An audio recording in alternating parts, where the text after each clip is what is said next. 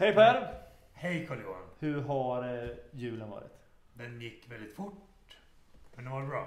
Precis, och nu är vi igång igen med Virkesstudion. Vi befinner oss på en annan plats idag. Men det är lite bara så att vi hade tänkt att vara utomhus men eh, det var inte riktigt väder för det. Det var en väldigt grå och blöt både november och december tycker jag. Ja men det var det ju. Det här var ju stora utmaningar med de virkesköparna vi pratade med. Ja.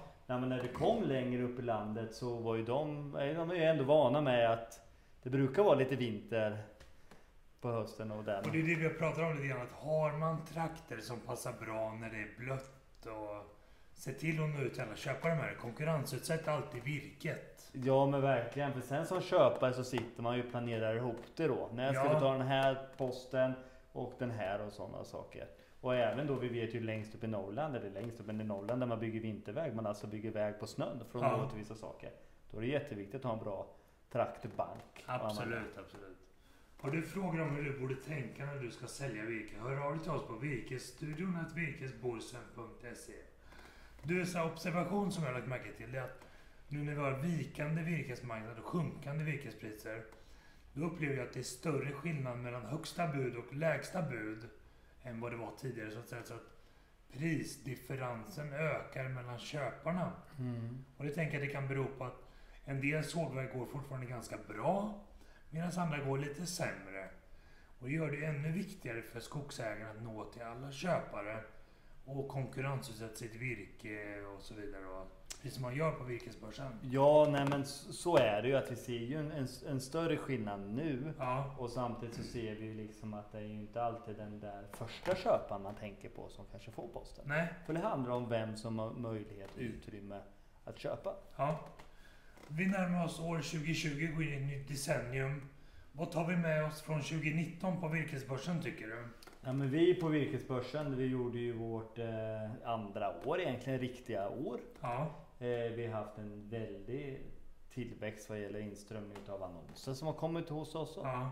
Och fler och fler bolag som köper sitt virke på virkesbörsen. Sen 2018 så har vi fördubblat antalet köpande bolag på virkesbörsen till 2019. Jag tycker att det är väldigt roligt. Det tar jag med mig in i 2020. Det är jätteroligt där. Det är jätteroligt. Och det här gensvaret som vi fick när vi var ute på mässorna i somras. Ja men Vi verkligen. var ju nästan två veckor som vi var ute och bodde, bodde i fält om man säger så. Ja. Och, och verkligen var ute och, och, och promota virkesbörsen. Nu är det bara några dagar kvar på det nya året. Eller på det gamla året menar jag. Mm.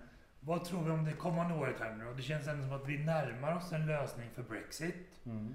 Och det pratas om en lösning på handelskonflikten mellan USA och Kina. Mm. Så det känns som att det finns några ljuspunkter kanske inför 2020. Eller hur tänker du? Ja men så tror jag och, och det, har ju, det har ju varit osäkert just med Brexit och det har vi pratat om många gånger. Ja. Men nu vet man liksom mer vad man ska jobba efter. Ja. Och det är ju så, jag har pratat med, strax innan jul så pratade jag med, med en, eh, ett sågverk som är stora på England och han sa ja men har vi varit på, den näst, på mark, Englandsmarknaden i 100 år så tror vi nu liksom att vi även kommer att fortsätta. Ja. Det är bara under vilka former ska Ja. man fortsätta och Mm. hur kommer det se ut? Någonting annat vi tar med oss inför 2020 tycker du? Tror du vi kommer se någon förändring i den vikande virkesmarknaden?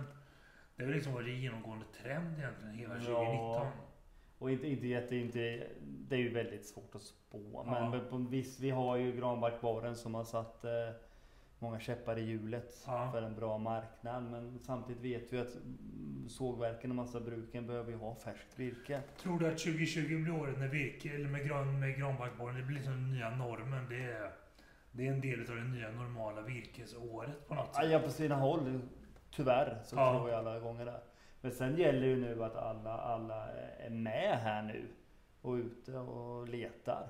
Ja. Och kanske även då inte de här, vi vet att det var mycket liksom Väst, Västergötland, Småland, självklart i Mälardalen. Men man ska ju inte vara förvånad om det kommer på andra ställen heller. Allt beror sig på hur vädret blir i vår. Ja. Innan vi rundar av tänkte jag att vi ska tacka alla kunder som vi har haft på Virkesbörsen under 2019. Och vi hoppas att vi får se många utav er även 2020. Och tacka och önska lycka till med skogsaffären även i framtiden. Precis, och sen ska vi ju också tacka Föreningen Skogen. Absolut. Virkesstudion görs i samarbete med tidningen Skogen. Tidningen Skogen ja. Och är det så att du har frågor och funderingar kring tidningen Skogen så går det bra att höra av sig till oss också på virkesstudion virkesborsen.se. Och med det tycker jag vi önskar ett gott nytt år härifrån och ett gott slut. Det gör vi. Bra. Tack och hej! Hej!